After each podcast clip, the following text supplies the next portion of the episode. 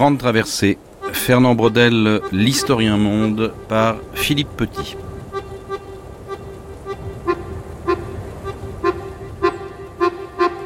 J'ai été aux prises avec des, des problèmes de mise en place. Euh, J'ai superposé les échelles, ou je les ai utilisées les unes après les autres. Et je pense que j'ai laissé comme cela, entre les images que j'ai données, enfin, des masses de, faits, de réalités, euh, de choses importantes euh, qui, restent dans la nuit et qui sont forcément, je dirais, une masse historique. Je ne nie pas du tout que ce soit une masse historique. Or, la curiosité que j'ai vis- vis-à-vis de l'histoire profonde et de l'histoire longue, c'est que personne ne fait ce métier de scaphandrier pour aller voir ce qui s'y passe. Dubrovnik, vie et destin d'une république maritime. Que l'on s'arrête à Raguse. Au cœur du XVIe siècle, elle est l'image vivante de Venise au XIIIe siècle. L'un de ces États urbains qui jadis peuplaient les rives marchandes d'Italie. Les vieilles institutions urbaines sont en place, intactes, et dûment rangées aujourd'hui encore, les précieux papiers qui leur correspondent. Quand, historiens, nous nous plaignons de ne jamais trouver les documents du XVIe siècle à leur place, accusons négligence, incendie, destructions et pillages, ils ont joué leur rôle. Accusons plus encore le passage de l'état urbain à l'état territorial, ces multiples débrayages institutionnels qui ont tout brouillé. Ici, l'état-ville n'est plus en place avec ses vigilances méticuleuses et l'état territorial ne l'a pas remplacé encore. Sauf peut-être en Toscane, où le despotisme éclairé des Médicis a hâté le passage. Mais à Raguse l'a changé. Tout est admirablement rangé au palais des recteurs. Les papiers judiciaires, les registres d'attestation, les titres de propriété, les correspondances diplomatiques, les assurances maritimes, les copies des lettres de change. Si l'on a chance de comprendre la Méditerranée du XVIe siècle, c'est en ce centre privilégié, d'autant que les cargos ragusins en parcourent l'étendue entière entre islam et chrétienté, de la mer Noire aux colonnes d'Hercule et au-delà. Vous mettez vos gants là pour euh, ouvrir le trésor. Dakle, ovo su dvije knjige arhivskih dokumenata Ce sont deux livres avec les documents des archives na kojima je, koje je iščitavao i Fernand Brodel. sur lesquels M. Fernand Brandel a travaillé. E, ovo je arhivski fond koji se zove e, Lettere et Commissiones, e, pisma i upute Dubrovačke vlade. Donc ce sont des lettres qu'on appelle les lettres de commission de Levant, 1451-1452. Evo, dakle, pročitali ste i godine, lijepo. Ovo je iz serije Litere et Commissiones, Commissionis Levantis, dakle, pisma i upute na istok. Donc ce sont des lettres Zoran et des Perovic. conditions qui ont été dirigées ou envoyées aux parties du monde du côté est. Levant, Ova je, dakle, le Levant. 15. stoljeća, Elle est du 15e siècle. a ova druga je iz serije pisma i upute Dubrovačke vlade na zapad, dakle, Ponentis. Donc, et la- le second livre est la même histoire, mais les lettres qui ont été donc écrites vers l'ouest. Dakle, Dubrovčani Le su u to vrijeme, ova je iz 16. stoljeća, Et ce livre est du XVIe siècle. Donc le levant d'un côté, le ponant de, de l'autre. Alors c'est écrit en quelle langue? E, latinskom. Latin est la langue officielle. En fait, Dubrovnik, il a une histoire assez particulière par rapport à l'histoire croate, euh, parce que euh, jusqu'au 19e siècle, c'est plus ou moins une petite république indépendante, un peu à la manière euh, grecque dans l'idéal de police. Euh, Donc euh, Dubrovnik va survivre quelque chose comme 12 siècles jusqu'à l'arrivée des troupes napoléoniennes comme une petite euh, commune, petit territoire, facile à tenir dans un, comment dire, Alberto Furca. c'est un environnement à, à la fois difficile, très difficile politiquement, et pour euh, le commerce c'était très très intéressant parce que c'est là le lien entre la mer et l'arrière-pays, et en même temps c'est un peu le tout dernier bastion de Occident vers l'Est. C'était des grands politiciens, des grands diplomates. Et ils ont vraiment appris la leçon pendant des siècles. Ils étaient vraiment très, très euh, rusés dans, dans tout ce qui est politique et très fiers de l'être.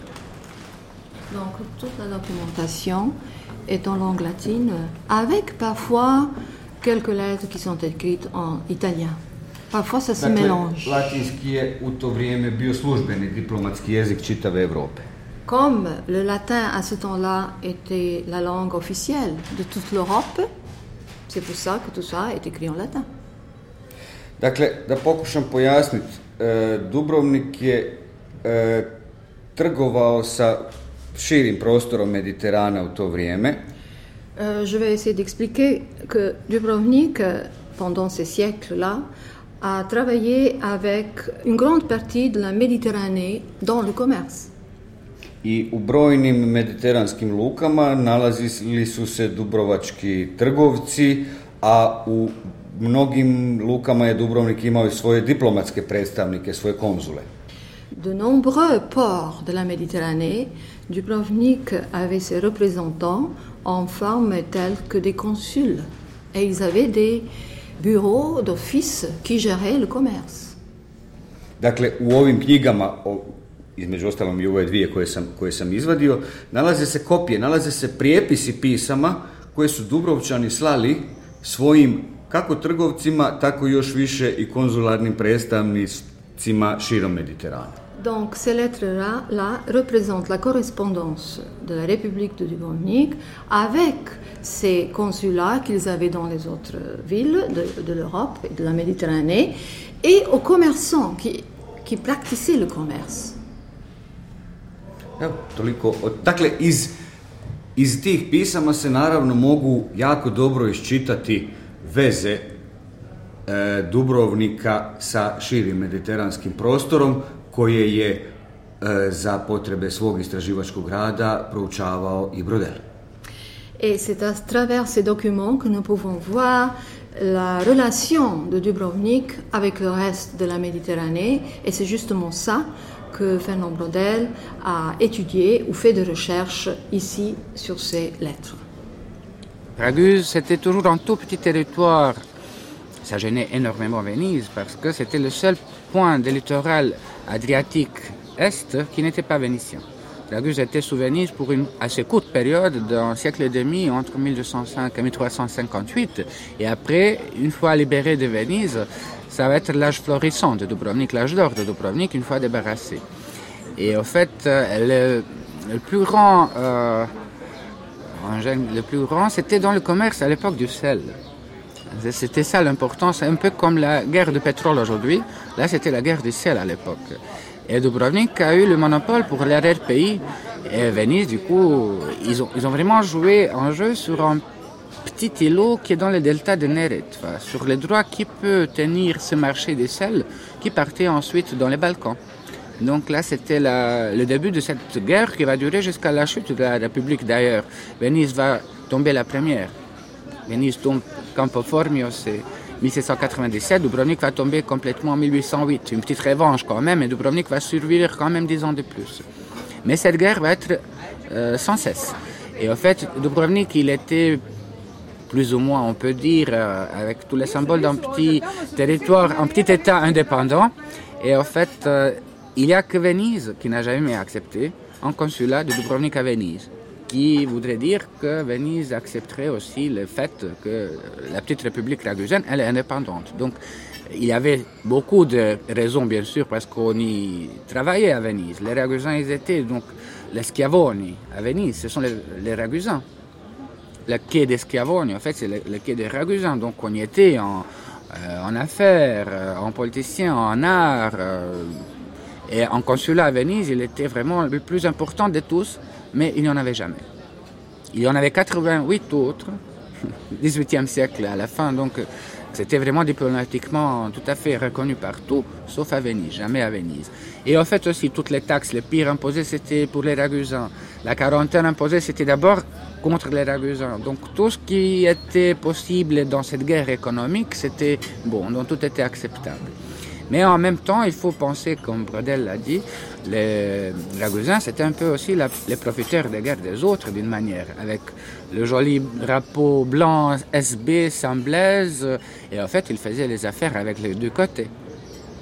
Donc c'était un peu quand même les profiteurs de guerre à l'époque. Et toujours, ils se sont vraiment tirés des affaires avec le plus grand profit après la guerre. Pendant la guerre de Lépante, 1571, ils sont sortis avec des milliardaires. On a eu des... Et d'ailleurs, c'était jamais des nobles ici. Hein. C'était toujours des bourgeois à l'époque, donc les familles simples, le peuple qui a fait les affaires. Donc on a une bourgeoisie très très riche et vraiment par euh, vague des grandes guerres. Pa nisam nije baš stručnjak u tome, za, za e, detaljno iščitavanje ovih pisama e, potrebno je temeljito poznavanje paleografije. Pour comprendre et lire ces lettres, il faut connaître pas seulement le latin, mais aussi la paléographie. Donc, que moi-même, je ne suis pas spécialisée dans ça. Les archives sont pour la plupart donc écrites en langue latine. Est-ce qu'il y a d'autres langues que le latin?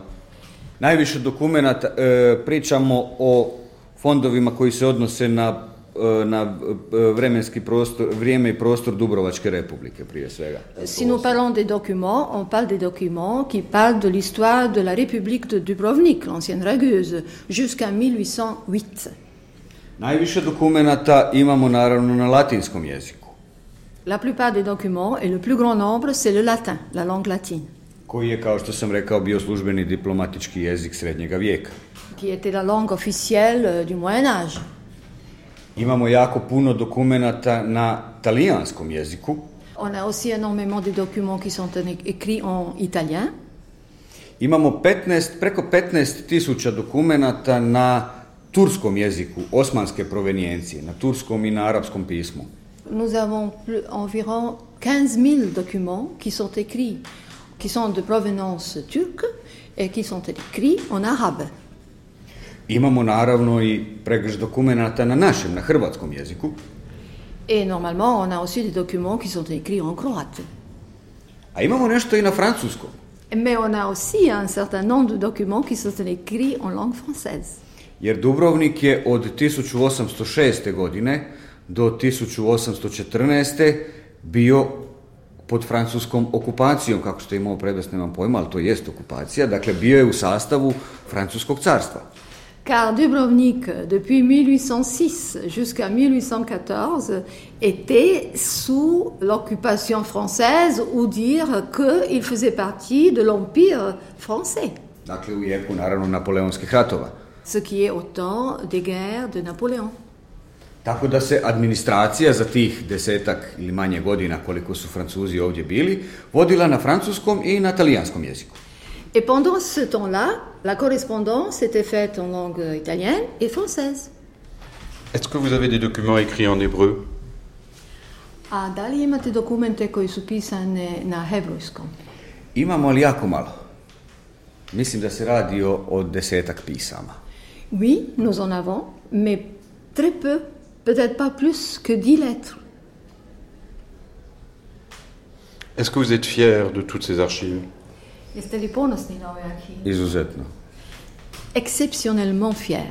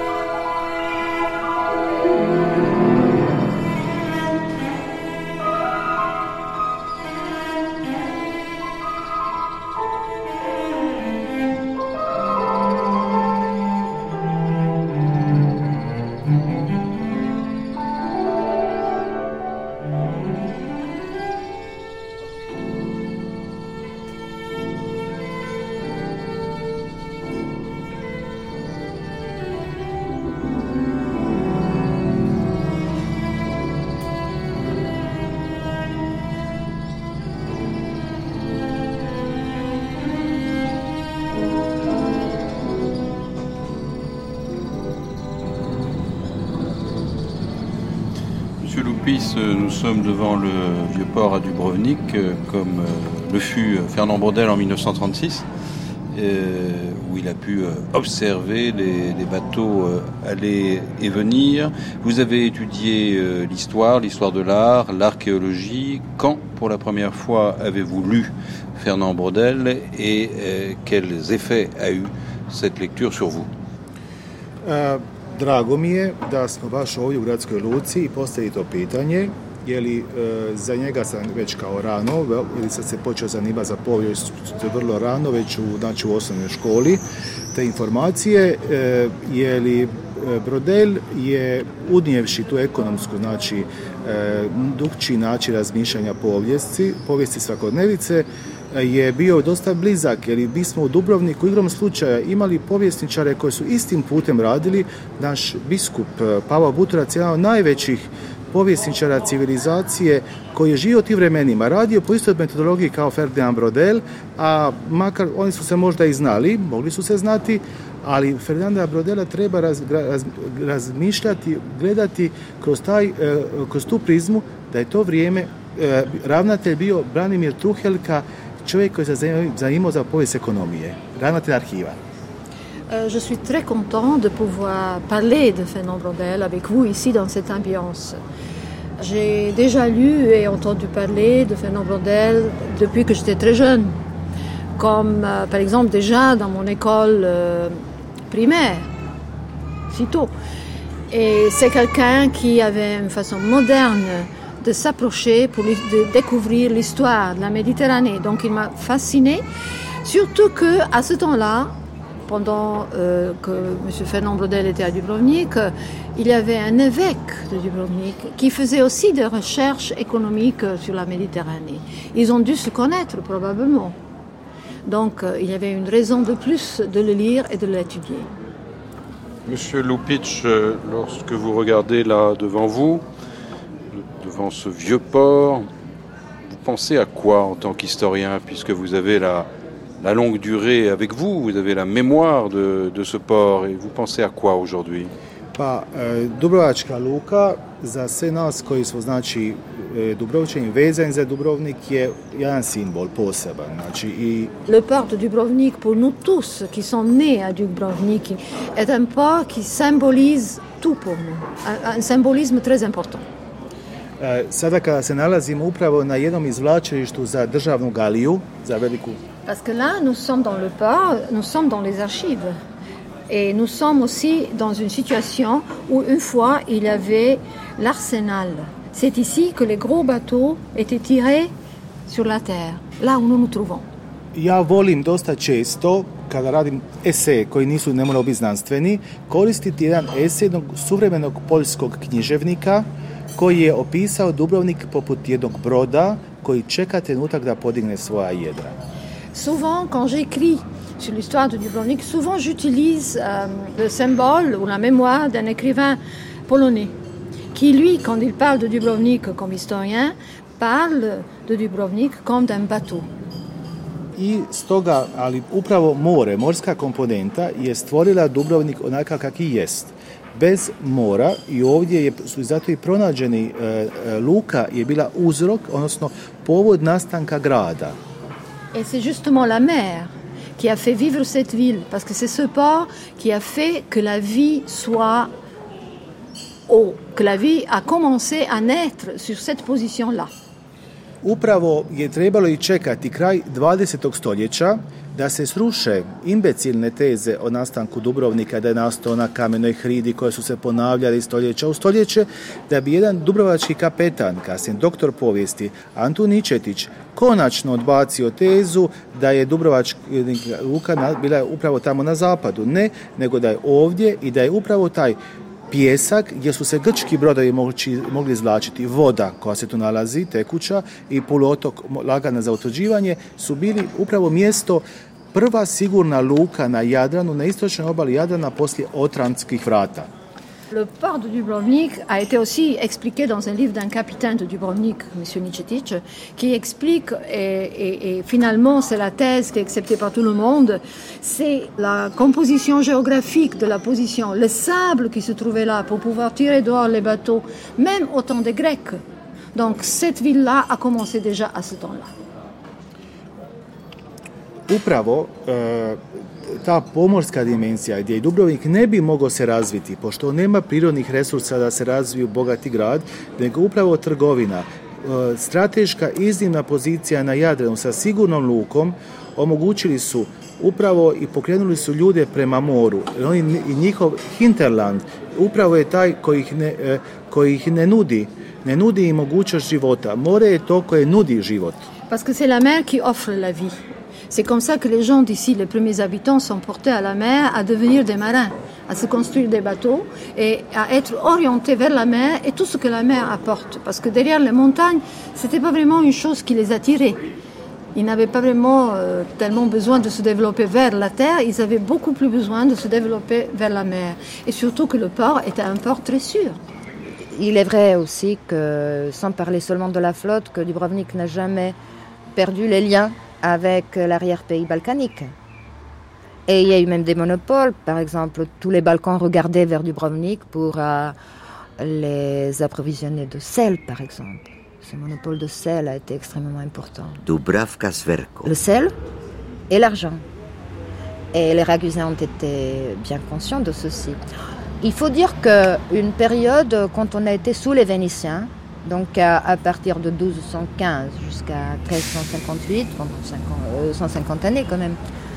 Lorsque Venise a essayé d'étouffer euh, la flotte ragusaine, euh, forcément Raguse a dû se tourner vers l'arrière-pays et le commerce intérieur.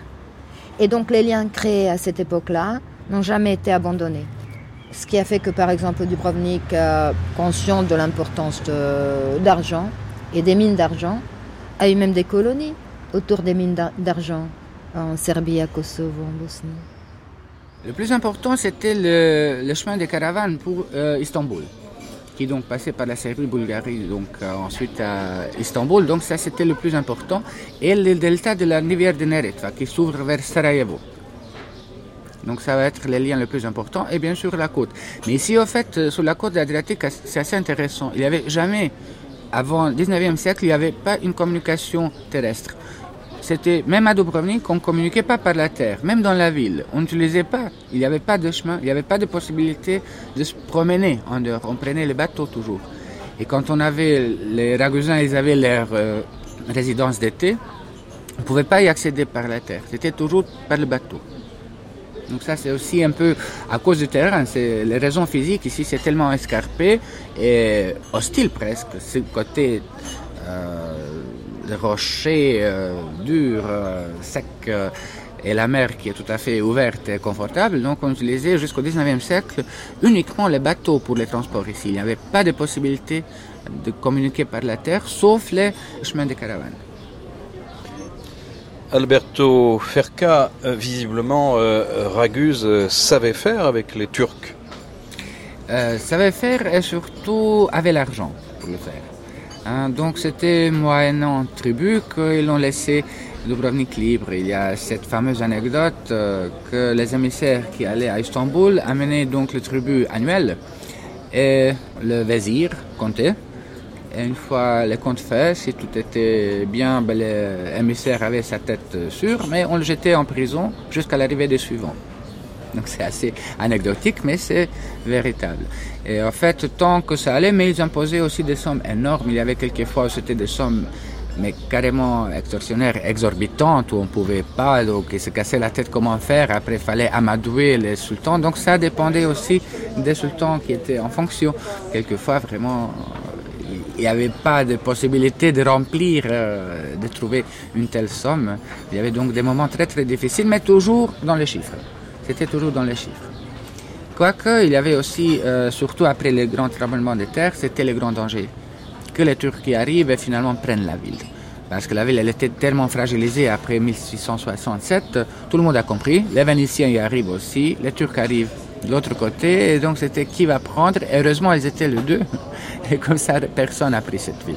Mais en fait, là, c'était vraiment très très dangereux. Et cette période après le tremblement de terre, c'est peut-être la pire. Donc fin 17e siècle, c'est vraiment ce que Dubrovnik a vu de pire dans toute l'histoire. C'est un peu la définition du ragusin, l'équilibre entre le pape et le sultan. Oui, l'équilibre du pape et le sultan, un grand diplomate, un, euh, comment dirais-je, même des gens. Euh, il y a une expression chez nous euh, qu'il y a mille vernis sur quelqu'un. Donc il y a des couches donc très très difficiles de venir au noyau, de voir un peu la vérité. Donc la vérité toujours contournée et redesignée, si on peut dire, redessinée.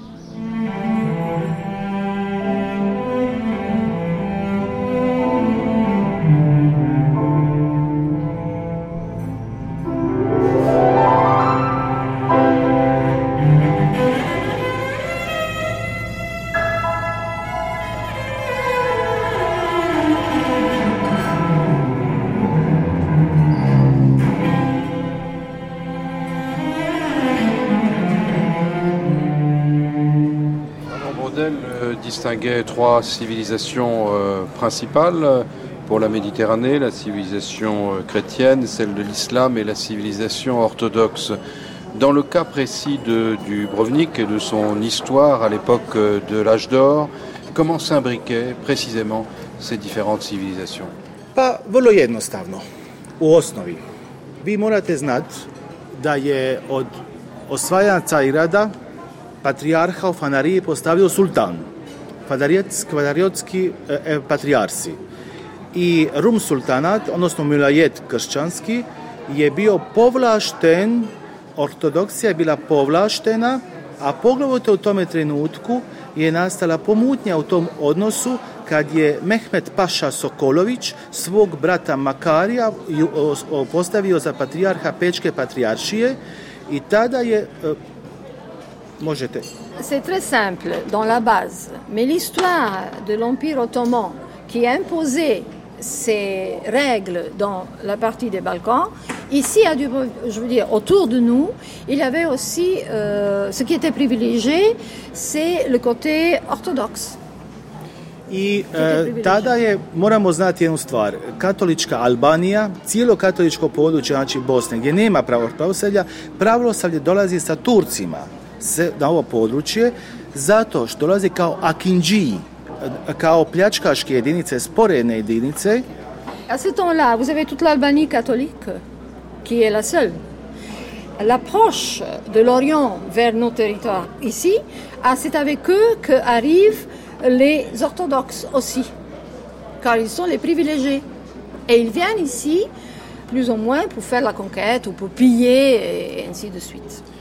Katolici su plaćali znatno najveći harač, harač u krvi, harač u novčanom iznosu. Les catholiques payaient un tribut, que ce soit en forme d'argent ou que ce soit en forme de, de sang. E, tribut za harač je previše meka riječ. Utiliser le mot tribut pour uh, harač, qui est le mot uh, turc utilisé ici, est un mot très, uh, un peu trop doux. Dubrovnik je bio poput jednog harlekina koji je preživljavao u nemogućem i spajao je svjetove. Donc, Dubrovnik parfois était un peu comme un arlequin. Il parle de la République. Hein. Il euh, mettait ensemble un monde qui normalement ne fonctionnait pas entre eux. Mais à Dubrovnik, tout était possible. Vi morate znati, pogledajte zidine, pogledajte koliko je besciljno bačenoga novca u njih. Parce que, il faut savoir, regardez un peu les murailles de Dubrovnik. Quelle énorme somme d'argent a été jetée dedans. Još više je bačeno novca u plaćanju tog dara mira, ne harača, dara mira za naše strane. Et encore plus d'argent a été donné dans le don de la paix. Donc pas I, le tribut, mais le don pour la paix. I Donc, un... gubljenja energije o potkupljivanju sultana, velikih vezira, sultanove žene, priležnica, etc., etc. Pour ne pas parler euh, des sommes énormes qui étaient données au sultan, à ses épouses, à ses maîtresses, tout pour les rendre plus euh, aimables envers cette petite république. Dubrovnik je u stvari jedna relikvija kakvih je bilo tih gradova i nažalost katolici su ostali u onim dubrovačkim kolonijama u Bosni, u drugim dijelovima jedino su oni i tada je naša republika štitila sveta mjesta u Palestini Il y a eu alors des petites colonies catholiques dans la partie orientale qui étaient protégées par la République. Et c'est à ce temps-là que Dubrovnik protège les catholiques dans Palestine même. I tada, vi morate znati, to je jedno, sve, prva sveta liga, druga sveta liga, katolik, to je znači neprijatelj broj jedan Turskog carstva. Parce qu'on doit savoir qu'il y a la première croisade sainte, puis la seconde sainte croisade. Elle représentait bien sûr euh, un danger pour l'Empire ottoman. Vi ste se u tom nemogućem okruženju trebali snaći. Et la République devait apprendre comment vivre entre les croisades, entre les Ottomans et trouver une place au soleil. Naj, jedna diplomatska uh, akcija kada rimski papa briše stavku Mletačke republike da umjesto Cipra, poslije pada Cipra dobija Dubrovnik, to je jedna od diplomatskih pobjeda naše diplomacije, to je praktički pokazivalo da e, mi smo, e, željeli su uvijek nas gledati kao na objekt, a ne kao subjekt politike. Et à travers l'histoire, quand Dubrovnik tombe parfois sur Venise aussi, Dubrovnik a été toujours vu euh, comme un sujet, mais pas comme une vraie république. C'était plutôt, on se l'appropriait. I upravo tako se razmišljajući onda pitate odnos. Odnos je bio takav da ste trebali preživjeti, a Dubrovačka republika igrajući na pet karata istovremeno je preživjela, drugi nisu. Pour conclure, la chose est très simple.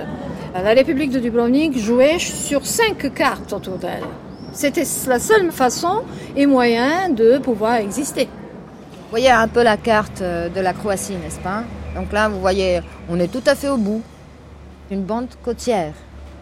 Et même les territoires euh, qui ont été autour, Dubrovnik a élargi son territoire de la première commune de Dubrovnik, jamais avec les armes, toujours en, en achetant, en offrant un bon prix aux propriétaires des terres qui intéressaient les seigneurs ragusins pour créer la, la République de Dubrovnik. Mais c'était toujours resté euh, lié à la mer, euh, un peu de côte et c'est tout. Alors que déjà, euh, de l'autre côté de ces montagnes, euh, c'était toujours les autres. Pas la Croatie. La Croatie qu'on peut définir, même si de différentes parties de la Croatie connaissaient de différents cours dans l'histoire, telles par exemple la Dalmatie, les villes dalmates, qui étaient pendant très longtemps sous Venise. Ensuite, euh, euh, le, haut de la Croatie, c'est-à-dire le nord de la Croatie, qui faisait partie du royaume croato-hongrois ou hongro-croate, comme vous préférez. De leur propre chef, les Croates ont décidé de partager euh, la même couronne. D'ailleurs, Dubrovnik, à titre formel tout à fait, reconnaissait aussi ce pouvoir du royaume croato-hongrois. On s'excusant toujours quand il fallait payer, disons, un tribut. Euh, voilà, cette fois-ci on peut pas, mais si vous voulez nous attendre, en entre-temps nous allons chanter la messe en votre honneur hein, dans la cathédrale de Dubrovnik. Et ces quelques dinars, on va vous envoyer un peu plus tard. Mais formellement, Dubrovnik reconnaissait tout ce qu'il fallait. Tout ce qu'il fallait. Et euh, en réalité, on restait toujours tout à fait indépendant. Et aussi, euh, même si on reconnaissait ce royaume croato-hongrois, par exemple, on avait la seule obligation de payer une somme pas trop importante et fournir des bateaux en cas de nécessité, des bateaux de guerre. Vous savez que chaque bateau pouvait se transformer en un bateau de guerre. Obligation que Dubrovnik euh, évitait à tout prix, notamment quand il fallait s'exposer dans les guerres de la Ligue Sainte contre les Turcs, par exemple. Alors là, c'était euh, une situation très délicate pour les Ragusins qui euh, n'étaient pas occupés par les Turcs, justement, euh, à cause de cette, disons, amitié à long terme, car on, faisait semblant d'être euh, amis des Turcs, et sans quand même cacher notre participation et notre foi qui est tout à fait catholique, euh, notre civilisation est tout à fait occidentale, les Turcs le savaient, et euh, quand même, euh, il ne fallait pas leur fournir les preuves d'une participation des bateaux euh, dans un combat contre les Turcs. car sinon, euh, tout de suite, euh, cette petite république aurait été conquise par les Turcs. Les papes étaient bien conscients de cette situation, donc ils étaient prêts à faire toutes sortes d'exonérations, d'exemptions pour la République. À quoi bon perdre cette goutte de, foi, de la foi chrétienne, de catholique et de, cette civilisation occidentale comme jetée à l'Est? Marseille a sa liaison avec la route du Rhône.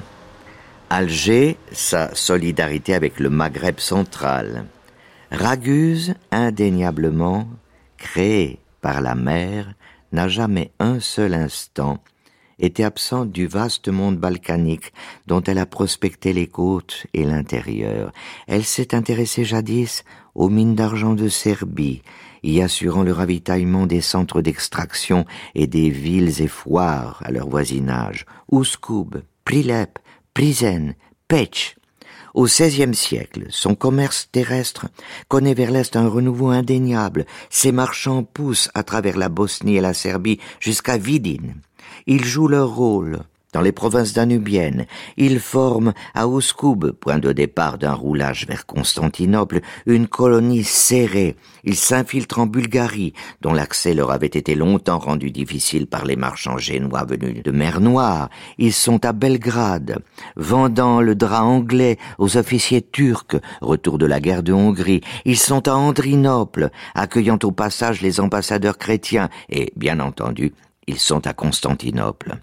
L'étonnante puissance de Raguse au XVIe siècle est liée à ces colonies marchandes plantées dans l'intérieur balkanique, à ces centaines de boutiques où ces marchands revendent à crédit ou au comptant les carisées anglaises, les draps de Venise ou de Florence, à ces voyages de commerçants acheteurs de cuirs et de laine qui vont sur place discuter avec les bergers et dont les archives de Raguse conservent parfois les longs et étroits carnets de comptes toute la vie de Raguse reste impensable sans les affreuses routes qui gagnent Sarajevo vers le nord, ou par les hauteurs monténégrines et albanaises, ou Scoub, relais essentiel en direction de l'Est.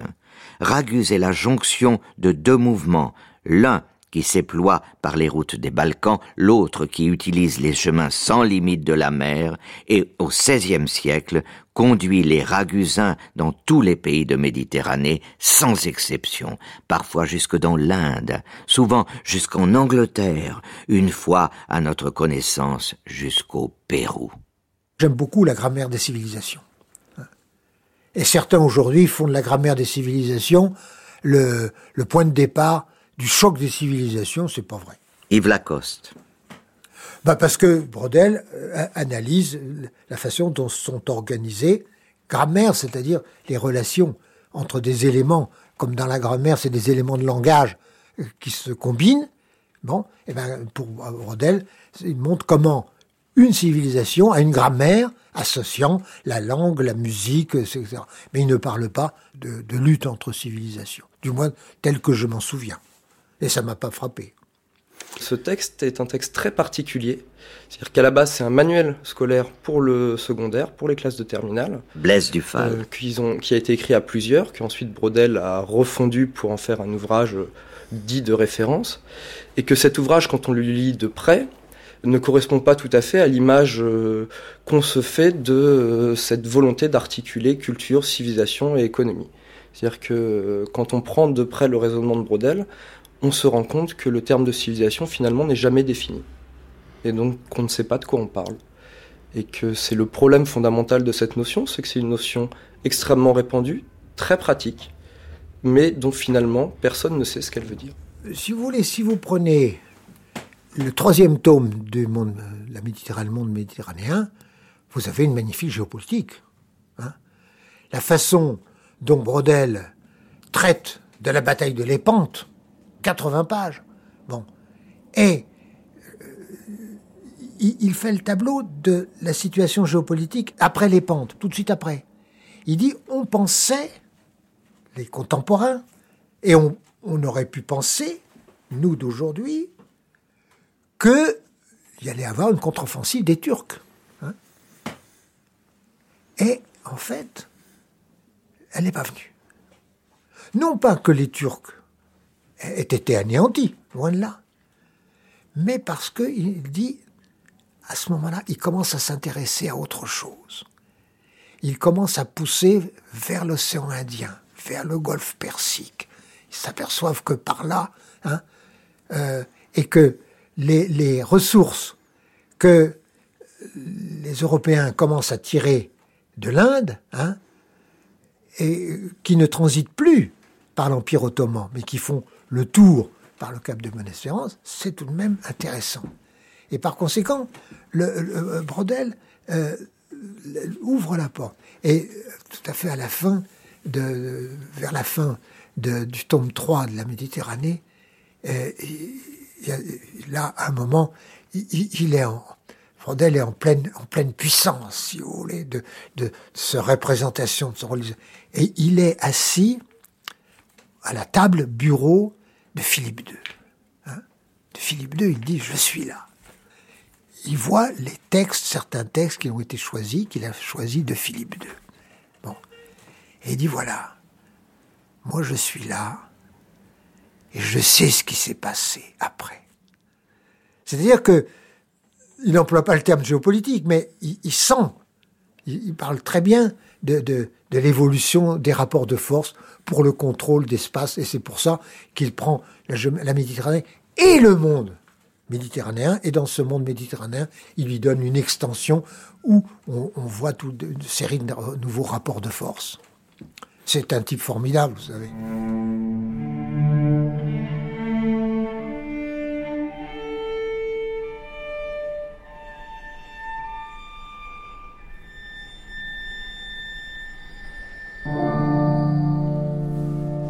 Visiblement, euh, professeur Lupis, euh, vous avez euh, une vision des civilisations peut-être un peu moins tranchée que celle de Fernand Brodel, surtout lorsqu'il parlait d'air culturel et lorsqu'il disait que les civilisations avaient un destin. À vous entendre, les civilisations sont beaucoup plus hybrides que chez Fernand Brodel pour vous. Sa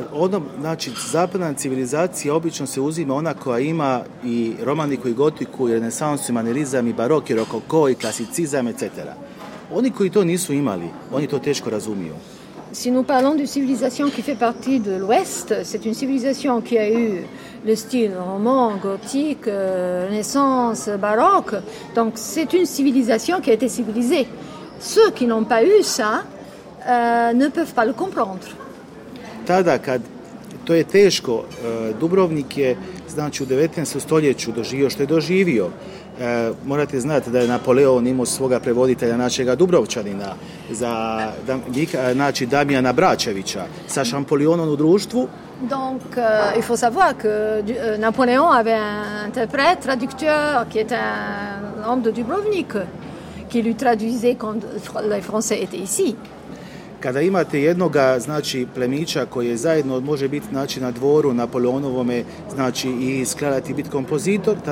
Europe.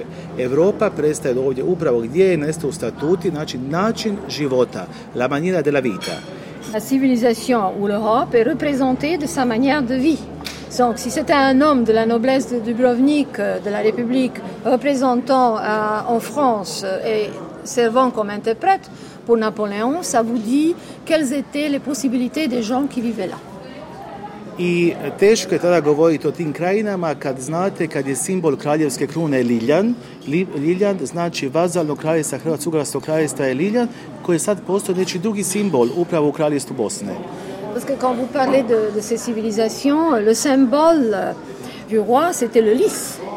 Eh ben non, le symbole de lys représente aussi une partie de la Bosnie le lis et le symbole. A naš grb je kuće grb kraljevske kuće Arpad, e, Dubrovački grb kojega smo dobili našega rimskog cara kralja Sigismunda. Et c'est le roi Sigismund qui a donné le, le, le blason de la République que nous avons eu de lui, c'est la maison de, de ça. I zato su u praktički vrlo se često naši pravi, znači kojima smo dijelili 800 godina povijesti su upravo i Mađari. Notre histoire donc a été partagée pour 800 années avec un roi hongrois. Nadamo se da ćete, da će možda nekoga potaknuti upravo e, mač kralja Sigismunda je otet iz našeg grada i nadamo se da će biti vraćen u naš grad. Et voilà euh, ma façon de demander peut-être car le l'épée du roi Sigismund a été prise de Dubrovnik. Nous ne l'avons plus ici. Et voilà une façon de dire que peut-être quelqu'un aura l'idée de nous la retourner un jour. I njegov je i Orlando kojega se nalazi tada je podignut na njegovom razdeblju. Et le, la colonne de Roland que vous avez euh, au plein euh, centre de la ville a été aussi mise là au temps de Sigismund.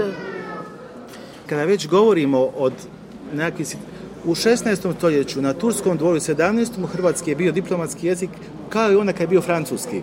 Au XVIe siècle, dans l'Empire ottoman, la langue croate était une langue qui était utilisée, on la parlait. Comme A le français jednu d'ailleurs. stvar, Et encore une chose, vi obično zaboravljate u 19. stoljeću Antoine i Antoine Rupert, to su dva o, slikara, au 19e siècle, Antoine Rupert et Antoine Dufy, dva francuska slikara iz Marseja koje gotovo nema jedne bogatije bodovlasničke kuće u Dubrovačkog kraja da njima njihova akvarel. des peintres de Marseille. euh, et il n'y a pas une seule euh, riche maison à Dubrovnik qui n'a pas les peintures de ces deux peintres. Alberto Farca, vous êtes euh, professeur de piano, euh, concertiste. Est-ce que ça a un sens euh, pour vous de, à la fois de revendiquer ce- cette histoire euh, culturelle et est-ce que vous avez l'impression de continuer enfin euh, euh, cette histoire? C'est un peu difficile de dire parce que bon, je suis de Dubrovnik, je suis très ancré, très profondément amoureux de ma ville, de ce territoire, de la Croatie en général aussi. On a ce sentiment très local, vraiment une relation d'amour avec cette vieille ville. Mais en fait, euh, ma famille, elle est ici depuis trois générations. Donc on est très très rare à Dubrovnik qui sont vraiment des anciens Ragusins parce que la noblesse de Dubrovnik, elle s'est complètement éteinte. Au 19e siècle, on a pratiquement plus comme à Venise. Encore plus, parce que c'était mal vu que les nobles euh, aient des enfants après la chute de la République. Donc il y avait une sorte d'accord tacite entre eux, une histoire un peu romantisante, utilisée aussi dans la littérature, comme quoi ils ont fait un accord entre eux de ne plus faire d'enfants officiels. Donc il y avait des lignées bâtardes. Et en fait, je ne suis euh, là que pendant quelques générations, mais je me sens vraiment très très ragusin. on n'utilise pas ce mot ragusin, on dit quelqu'un de Dubrovnik. Raguse, c'est vraiment utilisé pour l'ancienne République. Mais euh, on est, je pense, très très marqué par cette ville, par son histoire, par euh, cette fierté d'être ici sans être, je sais pas, la fierté, bon, c'est pas pour euh, appuyer, pour dire oh, regardez comme c'est beau. C'est pas tellement ça, mais dans cet amour, on n'est pas tellement modeste, faut dire. C'est le, le propre de la fierté. La noblesse s'est éteinte, mais il n'y a pas des descendants des armateurs? Il y a des familles qui sont euh, lignées bâtardes, des nobles, qui portent encore des noms. Il y a quelques lignées directes, euh, mais en fait très très peu, et c'est- ça se perd presque complètement. On pense qu'au début du XXe siècle, c'était complètement fini par la noblesse ragusaine. On a encore quelques lignées qui ne sont pas des tout à fait directes. En tant que tel, euh, construire le concept de civilisation euh, scientifiquement pourrait se faire. Sauf que je pense qu'aujourd'hui, ce concept a plus de 300 ans d'existence derrière lui et qu'il a une série de stratifications, de connotations morales, politiques et idéologiques qui font que on ne peut pas s'en séparer. On n'arrivera pas à sortir des connotations idéologiques de ce terme et Brodel ne s'en sort pas. D'ailleurs, il le note à un moment où il dit c'est un terme très compliqué et puis finalement il évacue la complexité idéologique de ce terme et puis il le prend et il s'en sert. Donc euh, faire une grammaire des civilisations au sens faire une analyse précise de différents niveaux de la réalité sociale et historique, c'est le travail de tout chercheur en sciences sociales. Vouloir imposer le terme de civilisation comme étant le terme englobant l'esprit de cette recherche me semble là problématique. Je pense que le problème du chercheur face à ces questions de l'idéologie n'est pas de la nier, mais par contre de la rendre explicite. C'est-à-dire que la démarche d'un chercheur doit être une démarche d'honnêteté. D'où je parle, comment je parle, avec quel outil je parle. Et donc, si j'emploie l'outil de civilisation, je dois m'intéresser à ce qui a construit ce terme de civilisation. Ce que ne fait pas Brodel, il ne fait pas d'archéologie du terme, et que si on fait l'archéologie du terme, ce qui est les recherches auxquelles je m'emploie depuis un an, on se rend compte d'une part de la multitude et de la complexité de cette notion, de l'impossibilité d'une certaine manière d'en faire une nouvelle, et que d'autre part, euh, au-delà de cette multitude de connotations de la notion de civilisation, la notion de civilisation reste toujours une manière de décrire sa propre identité en l'opposant à d'autres identités, que la notion de civilisation est toujours finalement une manière de hiérarchiser les choses en mettant le locuteur en haut de la hiérarchie. Donc c'est toujours une opposition binaire, globalement, effectivement, entre ce qui est civilisé, qui serait lié à l'univers de la ville, à la sédentarisation, à l'industrialisation, et de l'opposer à aux traditions, au folklore, aux nomades, à tout ce qui finalement est le contraire ou ce qui ne rentre pas dans les cases de la civilisation occidentale. Car derrière le terme civilisation, en fait, il y a le terme occident en permanence. Et que même si on entend la civilisation comme un pluriel, l'étalon de jugement, ça sera la civilisation occidentale.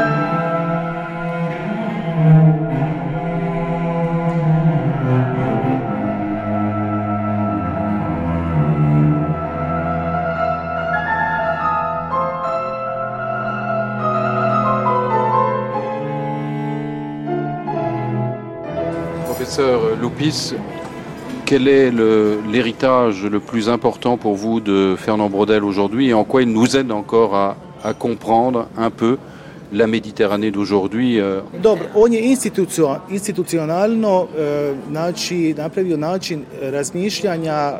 i istraživanja na sveučilištima da danas način se rada ekonomske povijesti svakodnevice i kroz povijest svakodnevice vi možete upoznavati druge i možete stvarati jedno drugo ozračje. Il a quand même rendu possible, et c'est grâce à lui que maintenant, à travers l'histoire de tous les jours, l'histoire de l'économie, vous pouvez comprendre la vie qui se passe ici, et même ailleurs. Mi koji smo odgojeni na Bečkoj školi, nous, avons, nous, ici, nous avons été éduqués sur le symbole de, et l'idée de l'école euh, de Vienne. Znači svi mi koji imamo, imamo iz, isto, iz uh, ovog područja Aust, praktično Austro-Ugarske isti način obrazovanja i historicistička povijesna škola, Bečka škola, mi imamo jedno svoje. Ovo je bilo zanimljivo za nas, ali uh, Brodel je jedan jedno drugčiji način razmišljanja. Pour nous, Brodel a une autre façon de, de penser, car nous, nous avons quand même vécu euh, sous l'Empire autrichien hongrois, et donc nous avons une, une, une mentalité peut-être un peu différente et une façon de penser différente. Jer mi smo praktički Hrvatska i hrvatska historiografija je uopće civilizacija, mi smo uvijek Mitele, Europiše i Mediteran. Tu je, mi smo u jednom balansu i upravo nama je e, naš način razmišljanja je upravo to. Mi smo okrenuti u onom dijelu prema sjeverozapadu. Nous sommes plutôt euh, dirigés vers le nord-ouest à cause de cette position éducation qui est un peu euh, euh, l'Europe centrale d'un côté et la Méditerranée de l'autre. On est un peu entre les deux. Quoi. Ici, on a l'impression que l'italien de l'autre côté de l'Adriatique, euh, vous, vous comprenez beaucoup mieux que, par exemple, peut-être avec quelqu'un qui est, euh, même dans votre, quelquefois dans votre, dans votre pays, mais très loin, n'est-ce pas qui, Puisqu'il y a les mêmes habitudes, les mêmes, euh, la même manière de vivre.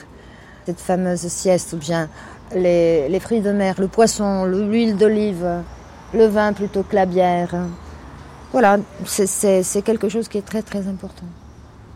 Je ne sais pas si à part euh, Brodel, euh, bon, il y a eu d'autres historiens, mais euh, je pense que c'est à unité méditerranéenne n'est toujours pas suffisamment accentuée. Fernand Braudel, euh, justement, disait de la Méditerranée qu'elle était un personnage historique. Diriez-vous la même chose? Da, jedna povijesna cjelina sa, sa omeđena i, i vrlo, vrlo jedinstvena u mnogim stvarima. Baš je možemo promatrati kao, kao cjelovitu osobu. Oui, c'est tout à fait ça. C'est comme une personnalité unique qui est- représente toutes les, quand même aussi des différentes cultures qui sont représentées dedans. Parmi ces différentes euh, cultures, euh, lesquelles euh, retenez-vous essentiellement? Naklonjen, čujte, ja sam se rodio u Dubrovniku i mene najviše zanima dubrovačka povijest. Dubrovačka povijest i kultura je prožeta prije svega zapadnom, talijanskom i, i španjolskom kulturom. Euh, moi, personnellement, je suis née à Dubrovnik, donc c'est ça qui m'intéresse le plus.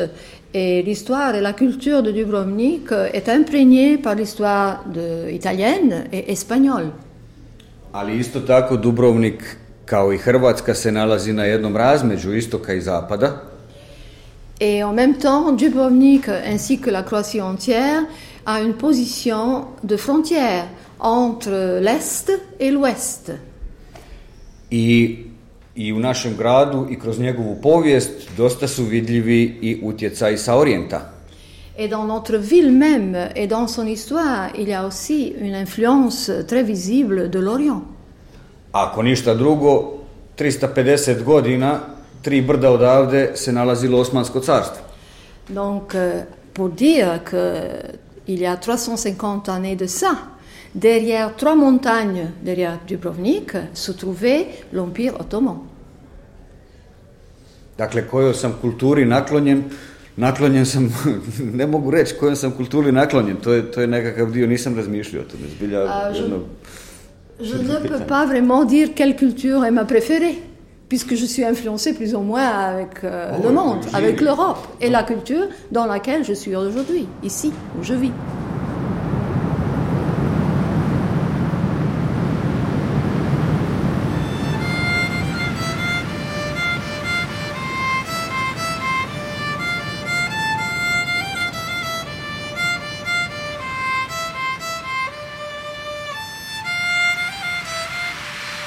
Eh bien, nous allons euh, poursuivre notre matinée consacrée à la grammaire des civilisations avec le professeur euh, Henri Laurence euh, qui nous reçoit dans son euh, bureau du Collège de France, une annexe aux 3 rue d'Ulm. Et nous allons nous entretenir ben, à la fois de cette fameuse Méditerranée, mais aussi de, de la notion de civilisation, évidemment, et la manière dont Fernand Braudel aborde lui-même cette question. Sachant que, Henri Laurence, vous vous êtes intéressé au terme même de civilisation et vous avez en quelque sorte recherché l'origine sémantique euh, du mot. Et c'est pas inintéressant, disons peut-être avant de commencer notre dialogue. Oui, bon, je suis parti de Lucien Fèvre et de Benveniste euh, qui ont travaillé sur euh, l'origine du mot. Benveniste montrant en particulier que les termes en nation de la langue française sont typiques de la fin de la période des Lumières et de la période révolutionnaire euh, elle-même. euh, et civilisation a deux sens, évidemment. C'est d'abord un processus euh, historique qui est en quelque sorte l'histoire de la raison, comme développé chez Condorcet ou chez les autres dans la fin des Lumières. Et on voit très bien que dans le programme de la Révolution française, on démarre par en 1789 par régénération. On régénère la France, puis on régénère l'Europe, et puis on va commencer à régénérer le monde au moment de l'expédition d'Égypte de Bonaparte. Et finalement, le terme civilisation entre dans les programmes politiques vraiment au moment de l'expédition d'Égypte, c'est-à-dire vers 1798, euh, c'est la civilisation du monde euh, et ça devient un élément essentiel euh, du corpus doctrinal des idées napoléoniennes. C'est-à-dire que Napoléon, par exemple, quand il envahit l'Espagne quand il envahit l'Italie du Sud, porte la civilisation euh, dans des parties arriérées et défend aussi la civilisation face à la barbarie russe euh, en 1812. Euh, Et donc ce terme de civilisation en tant que processus euh, va progressivement glisser d'un processus de civilisation à un état de civilisation et on le voit très bien dès la fin des années 1820 dans les cours de Guizot qui partent de l'histoire de la civilisation en France. C'est d'abord le processus, mais ensuite il va parler de la civilisation en Europe qui devient une civilisation, c'est-à-dire un État opposé à d'autres civilisations, euh, monde chinois, monde musulman, pour utiliser notre euh, vocabulaire. Et euh, la langue française ne fait pas la distinction claire entre les deux sens du mot, le processus lui-même et la civilisation en tant qu'ensemble culturel, alors que par exemple, moi je vais travailler sur les traductions arabes du terme civilisation chez les penseurs musulmans du 19e siècle. Et euh, eux, ils faisaient la distinction entre euh, les deux, puisqu'ils n'utilisaient pas les mêmes termes, euh, tout en renvoyant à peu près à la même idée dans la langue arabe, ce qui était assez intéressant, puisque la civilisation en tant que processus était appelée en arabe tamadoun ou madaniya, c'est-à-dire qui renvoie à l'idée d'urbanité, à la Madina, la ville, tandis que la civilisation en tant qu'État, c'est un radara, c'est-à-dire euh, là aussi l'idée de présence, radar, c'est être présent, euh, être un État comme tel. Ce qui est de paradoxal, Henri Laurent, c'est euh, au moment où les Occidentaux introduisent le, terme via l'expédition d'Égypte, mais aussi, c'est, je crois que c'est valable aussi pour, pour les Turcs. Alors, est-ce que c'est valable aussi pour les Arabes que ces civilisations, entre guillemets, euh, réalisent qu'elles peuvent être, ou qu'elles sont aussi euh, des civilisations, qu'elles ont un héritage euh, civilisationnel. C'est bien pour ça qu'on ne peut pas opposer les civilisations entre elles dans la mesure où la pensée occidentale est tellement englobante. Et on trouve tout dans la pensée occidentale et tout est le contraire de tout, que en fait, les gens, entre guillemets, du tiers-monde, enfin du futur tiers-monde, du monde non-européen, ou non occidentales ont tout simplement en stock dans la pensée occidentale euh, ce dont ils ont besoin. Et on voit très bien, par exemple, dans les réformateurs musulmans du 19e siècle, que d'un côté, ils sont les acteurs de la civilisation, ils veulent civiliser leur propre peuple, c'est-à-dire les faire opérer un rattrapage sur l'Europe. Ils ont le sentiment d'être en retard, et tu as décrit pourquoi nous sommes en retard. Hein? Donc les élites gouvernementales, les élites intellectuelles du monde musulman, passé 1830-1840, sont porteurs de la civilisation et c'est eux-mêmes qui reprennent à la limite aux Européens le projet de civilisation. On le voit très bien en Égypte ou dans l'Empire ottoman. Et d'autre part, ils défendent la civilisation musulmane, concept qu'ils empruntent aux Européens par rapport à la menace coloniale, impérialiste euh, de l'Europe, ils se font les défenseurs de leur propre culture, mais ils le font dans des termes qu'ils empruntent à l'Europe. Dans des termes qu'ils empruntent euh, à l'Europe, et euh, si l'on suit la, conception brodélienne de la civilisation, on est un peu éloigné de ce que vous venez de, de nous dire. Parce que pour Brodel, une civilisation, c'est tout d'abord un espace, une ère culturelle, expression qui est encore parfois employée aujourd'hui, qui est une expression plutôt proche de l'anthropologie d'ailleurs que de l'histoire ou même peut-être que la géographie. Brodel disait à l'intérieur, imaginez une masse très diverse de biens, de traits culturels, alors qu'ils peuvent aller de la, de la maisonnée à un certain nombre d'habitus, euh, disons, euh, culturels, comme la, cuisine par exemple. Et, c'est la fréquence de ces traits qui définissait, selon Brodel, la civilisation. Alors, il semblerait qu'aujourd'hui, on ait un peu abandonné, disons quand même, cette conception quelque peu tranchée, non pas forcément pour des conceptions, disons, plus hybrides, comme on a l'habitude de le dire, mais peut-être en tout cas moins fortement opposées euh, les unes aux autres. D'abord, euh, l'apogée en termes de pensée scientifique des termes de civilisation, c'est la première moitié du XXe siècle. Et ça, ça influence directement la pensée de Brodel lui-même, c'est Spengler, et surtout Toynbee.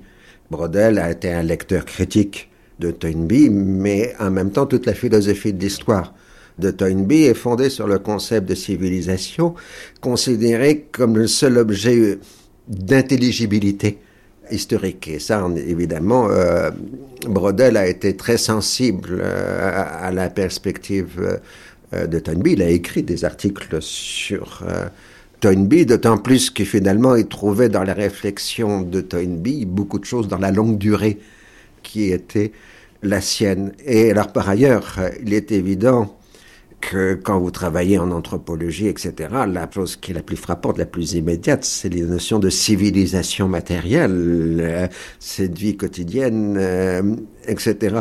Mais en même temps, cette civilisation matérielle est la plus perméable aux influences des autres civilisations.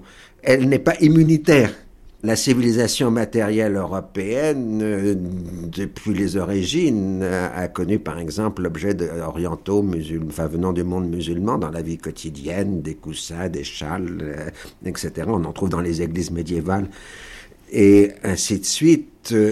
Inversement, ce qu'on appelle l'européanisation ou l'occidentalisation s'est faite aussi par une entrée très rapide dans la civilisation matérielle euh, d'objets européens, de pratiques euh, européennes. Pour le monde musulman, c'est absolument fascinant parce que on peut faire presque une chronologie de la pénétration des objets européens qui transforment l'intérieur même euh, des maisons, la table à l'européenne, la chaise à l'européenne, l'arrivée des tableaux, etc. Euh, et cette perméabilité de la civilisation matérielle se continue jusqu'à aujourd'hui parce qu'elle nous est devenue totalement, à la limite, inconsciente. Je veux dire, nous pratiquons, nos enfants pratiquent des arts martiaux japonais, euh, nous allons dans des restaurants chinois, et ainsi de suite. S'il y a une mondialisation très rapide, et surtout s'il y a un milieu qui n'est pas fermé, c'est la civilisation matérielle. Alors que finalement, c'est la civilisation en termes d'intellectualité, de haute pensée, qui est beaucoup plus fermée sur l'extérieur que finalement la vie quotidienne. comment vous expliquez que Brodel se soit finalement peu intéressé à la civilisation euh, musulmane? En tout cas, il en, il en parle peu, il, il en connaît peu. Mais alors peut-être justement, vous pouvez apporter un, point de vue euh, nuancé sur cette question, parce qu'on a souvent reproché à Brodel que ses jugements étaient empruntés à l'orthodoxie orientaliste. Or, vous, euh, vous n'êtes pas du tout sur les positions d'un Édouard Saïd, par exemple. Vous ne pensez pas qu'il qu'il faille jeter le bébé avec l'eau du bain, et donc vous pensez que il y a quand même dans l'orientalisme un apport certain, de même que, et ça c'est une, une, vraie euh, surprise, mais une surprise agréable, vous êtes un admirateur de Ernest Renan, vous avez dit un jour que vous aimeriez euh, écrire un jour un livre sur euh, Ernest Renan qui était publié chez Kalman Levy, œuvre complète qu'on pouvait trouver encore il y a, pas si longtemps que cela. Alors Brodel, c'est vrai, Brodel c'est à la fois l'école algérianiste, c'est il cite euh, évidemment aussi Henri Pirenne, le Mahomet et, Charlemagne, qui, avait été écrit en 1931, euh, Émile Félix Gauthier, auquel il avait rendu un hommage, disons, appuyé au moment où il était euh, encore en Algérie, dans les années 30. Mais c'est vrai, on, ne lui sent pas, disons, une, un intérêt, disons, fort pour la civilisation musulmane. Bah, il me semble que de toute façon, quand on parle de civilisation musulmane, on parle de pensée, euh. L'orientalisme classique était d'abord l'étude des textes euh, produits par, entre les guillemets, euh, les civilisations orientales. Or, la pensée n'est pas l'objet de l'œuvre de Brodel. Il s'intéresse à des flux économiques, à des flux matériels, à des structurations de l'espace, il est dans la filiation plutôt de la grande école géographique française et euh, il est aussi au moment où les sciences humaines ou les sciences sociales euh, commencent à faire concurrence à l'orientalisme classique. En général, la position des sciences sociales, c'est de faire l'économie de l'hypothèse culturaliste. C'est-à-dire, on peut analyser un espace, on peut analyser des flux sans avoir besoin de référents culturel. Euh, alors évidemment, il sait très bien la variété humaine, d'où cette notion de civilisation matérielle, puisque c'est moins les idées qui l'intéressent que les objets. Et ces objets, ils appartiennent à des civilisations matérielles différentes, mais ils circulent. Et ce qui intéresse Brodel, finalement, c'est la circulation des objets. Brodel disait une civilisation qui n'exporterait pas les hommes, les façons de penser ou de vivre est inimaginable. Si on applique, disons, cette phrase euh, à l'islam, est-ce qu'elle euh, est correcte? Il est évident que l'islam est autre que tout autre ère culturelle par rapport à nous. Je veux dire, la Chine c'est bien, le Japon c'est bien, mais c'est loin et ça fait pas partie de notre propre histoire avant, disons, les grandes découvertes. Tandis que l'islam c'est le cousin germain de l'Europe euh, et on a été constamment. Alors euh, bon, les travaux de Brodel et les autres aussi montrent euh, cette circulation permanente des produits, des hommes et des idées.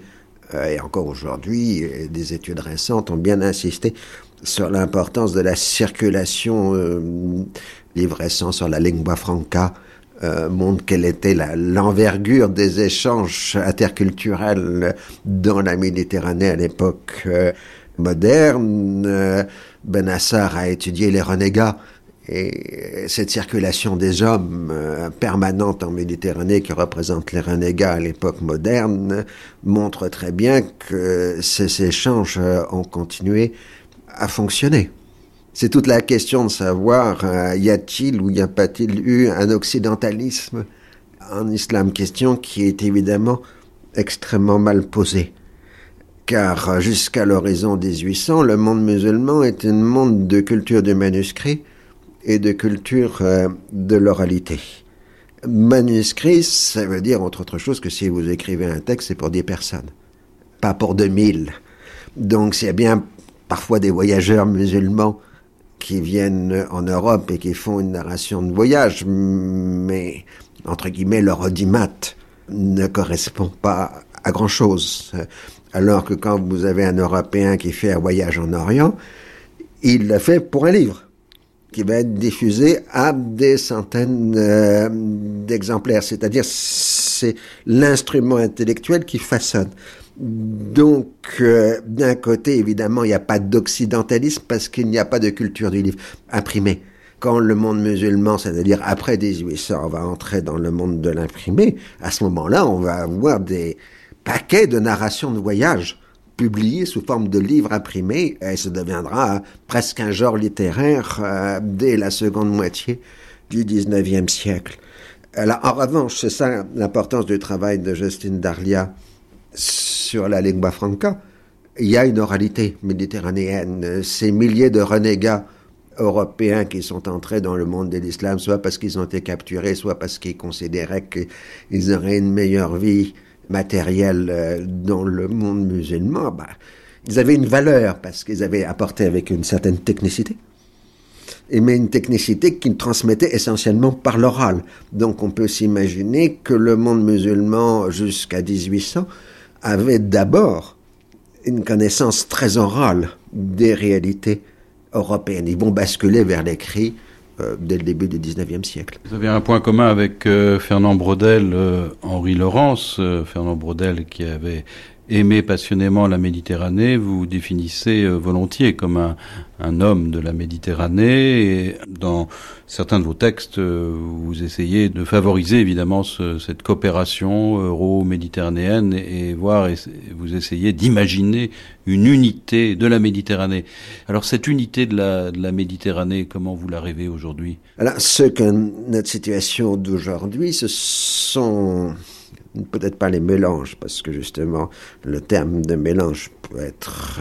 Mais cet entremêlement de populations qui est la Méditerranée d'aujourd'hui. Euh, c'est aussi bien euh, ce qu'on appelle gentiment les populations issues de l'immigration, etc., sur euh, la rive nord, que les millions de touristes euh, de la rive nord qui se déverse maintenant sur la rive sud. la colonisation est terminée, mais on repeuple le Maroc de milliers de retraités européens et ainsi de suite. Jamais les populations méditerranéennes n'ont été aussi entremêlées qu'aujourd'hui. L'Union européenne est pratiquement quadrillé euh, jusqu'à la Scandinavie de diaspora de la rive sud.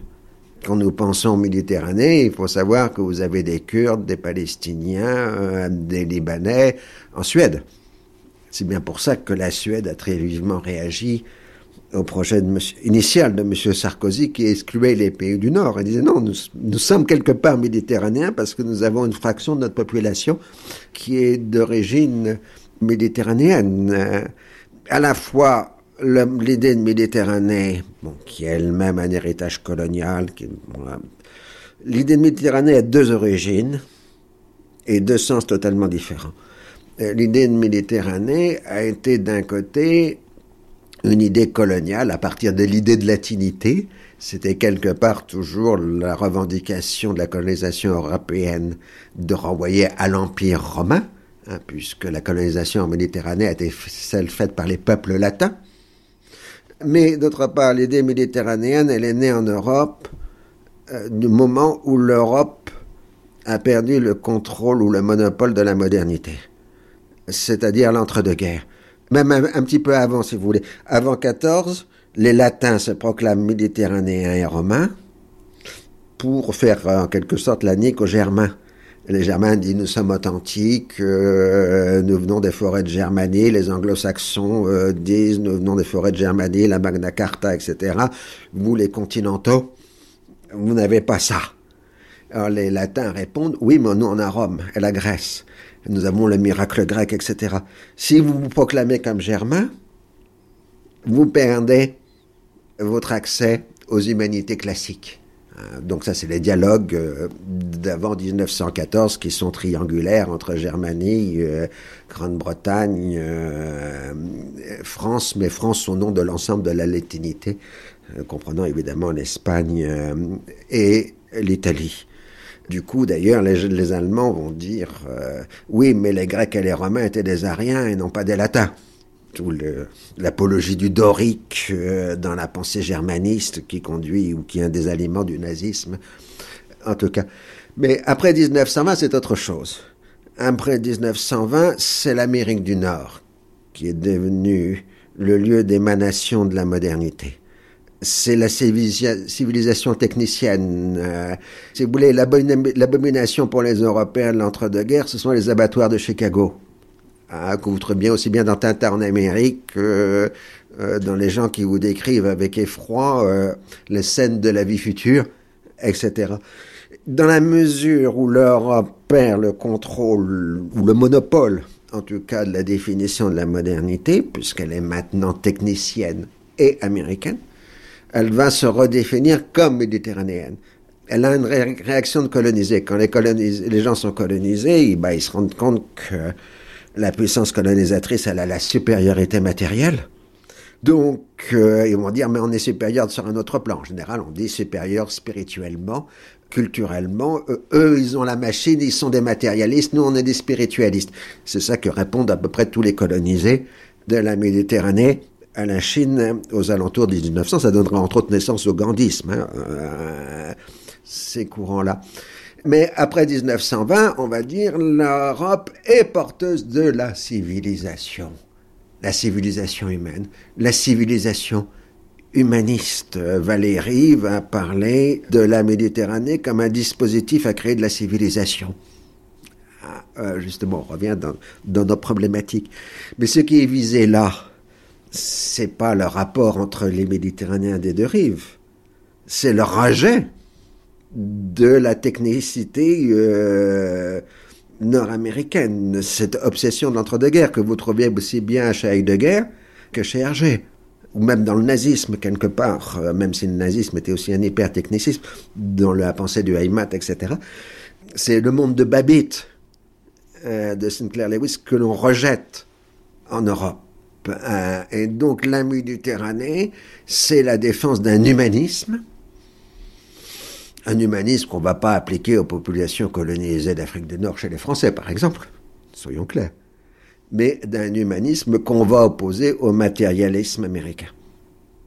Henri Laurence, euh, pour les, hommes et les femmes euh, du Maghreb aujourd'hui, mais pas seulement, aussi au Proche-Orient et peut-être enfin dans une moindre mesure au Liban certainement, mais la, culture du ressentiment qui habite parfois les civilisations issues du monde musulman, elle provient du fait, vous marquez souvent ce paradoxe, c'est-à-dire qu'à la fois dans, à la suite, disons, des, des mouvements anti-impérialistes, on cherche à rejeter euh, ce, qui vient, ce qui provient de l'Occident, mais en même temps, on est obligé euh, de faire venir euh, éventuellement les étrangers. Et dans le cas du tourisme, ça, ce n'est pas trivial. on n'est pas sans ignorer que Maroc, la Tunisie, le, le tourisme a parfois des effets, disons, pervers sur les populations locales, et souvent à juste titre. Enfin, peuvent, ça peut nourrir justement une culture du ressentiment, du rejet. D'abord, il y a certaines pages chez Bordel qui aujourd'hui l'auraient mis devant les tribunaux. Pensez au passage euh, dans Civilisation matérielle euh, sur l'esclavage, dans lequel, à la fois, évidemment, il déplore et condamne l'esclavage européen à la traite atlantique, mais il rappelle euh, qu'on lui doit l'une des plus grandes créations culturelles, qui est les cultures du jazz et de la modernité. Aujourd'hui, vous écririez cela, euh, vous aurez le cran à, cran, si j'ose dire, et des tas d'autres, et vous risqueriez de paraître comme apologiste de l'esclavage, euh, donc de crimes contre l'humanité.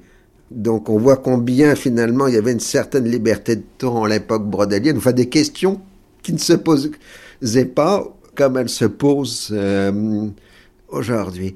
Alors la question du ressentiment, elle est indépendamment du reste, du fait que le monde musulman se trouve quand même en position semi-coloniale aujourd'hui. Je veux dire, euh, il y a une guerre en Irak, il y a une guerre en Afghanistan, il y a des bases militaires étrangères sur son propre sol, même si les musulmans sont largement responsables de cette situation. J'ai essayé d'expliquer par ailleurs les systèmes politiques qui génèrent ce type d'ingérence et d'intervention étrangère. C'est quand même une région du monde euh, qui est soumise à une pression étrangère euh, qui n'a pas d'équivalent ailleurs. Il suffit de voir les dispositifs militaires dans le monde pour parfaitement euh, les saisir.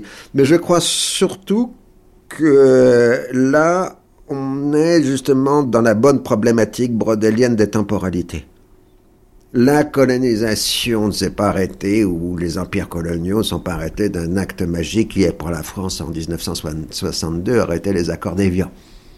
Euh, nous continuons cette histoire euh, avec ce qui est lié à l'immigration, mais l'immigration est liée au fait que l'Europe est devenue une espèce de métropole, attirant globalement des populations venues euh, des anciens empires coloniaux ou même au-delà des anciens empires euh, coloniaux. Donc, vous voyez, temporalité brodélienne, mais en même temps flux économique, euh, circulation des hommes, euh, qui est typiquement brodélien. Mais surtout, quand nous avons procédé aux actes de décès des empires coloniaux, il faut être clair, les Européens ont tourné la page. Ils ont tourné la page parce qu'en même temps, ils avaient d'autres objets euh, à venir. Euh, ils accédaient à l'État-providence, à la société de consommation. Il y avait un nouveau projet fédérateur qui était l'Union européenne, euh, etc. Que ça a été une perte, un choc narcissique, que ça a été une frustration en termes de puissance, la fin des empires coloniaux. C'est incontestable, mais on a enchaîné immédiatement sur autre chose, où en même temps, on commençait autre chose en Europe. Ce qui fait qu'aujourd'hui, euh, quand un Européen revisite l'histoire coloniale, euh, il le fait euh, finalement sur un mode d'exotisme. Voilà, bon, comment ça fonctionnait, et puis bon, ces gens, bah, ils étaient quand même assez curieux, assez intéressants. Le colonial, c'est de l'exotique. Je disais pour la conscience moyenne, hein. mais pour les autres, c'est pas ça. Mais je veux dire par là que les événements contemporains dans le monde musulman font de la colonisation un phénomène contemporain et non pas un phénomène passé. Pour être plus global, si vous voulez, euh, le monde musulman, mais en fait l'ensemble du monde colonisé, ex-colonisé, vit la colonisation sur un monde de contemporanéité comme nous, nous vivons la Shoah sur un monde de, contemporanéité. quand nous disons altonazisme, altofascisme, euh, etc., quand nous faisons encore des procès de crimes contre l'humanité à des vieillards de 95 ans, c'est parce que nous nous sentons contemporains de ce qui s'est passé en Europe entre 1933 et 1945. Euh, les pays ex-colonisés sont encore contemporains de leur histoire coloniale. Alors ensuite, ça se décline sur la façon dont le XXIe siècle lui-même se façonne. Si vous êtes triomphant, par exemple l'Inde, quand Mittal rachète la sidérurgie européenne, ou la Chine, etc., c'est pas le ressentiment qui est le sentiment général, c'est la revanche. Hein, on est en termes de revanche. Quand vous êtes dans une situation moyenne, ce qui est le cas du monde musulman statistiquement, si vous prenez le monde arabe, euh, il est dans euh, le tiers du milieu, enfin, euh, des pays en voie de développement, enfin, de, de l'indice de développement humain du PNUD. Il n'est pas dans le tiers le plus bas, il n'est pas dans le tiers le plus haut, il est globalement dans le tiers du milieu. Les, les Arabes, c'est moyen. Un peu mieux faire, évidemment, dit le PNUD et l'ONU, mais ils sont pas en, mauvaise posture. Alors là, vous avez le ressentiment. quand vous êtes souvent au dernier tiers, comme par exemple l'Afrique noire, euh, alors là, vous avez la revendication, euh, il faut que vous payiez des compensations euh, pour la traite négrière, pour ceci, pour le racisme, pour cela. Mais globalement, c'est ce que j'ai appelé dans un papier une fois la discordance de temps. Euh, et c'est ça qui nous rend le dialogue difficile. Parce que notre temps est vraiment post... C'est nous qui sommes les post-coloniaux, mais pas les autres. Et donc, euh, les autres euh, nous parlent de colonisation alors que nous, nous avons tourné la page.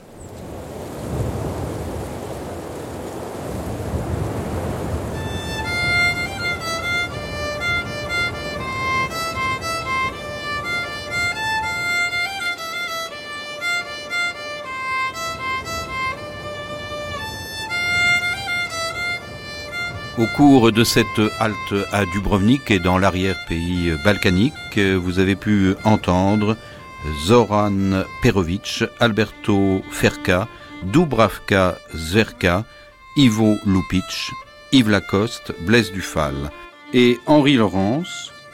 Traduction Vesna Gamouline. Texte de Fernand Brodel lu par Claude Aufort.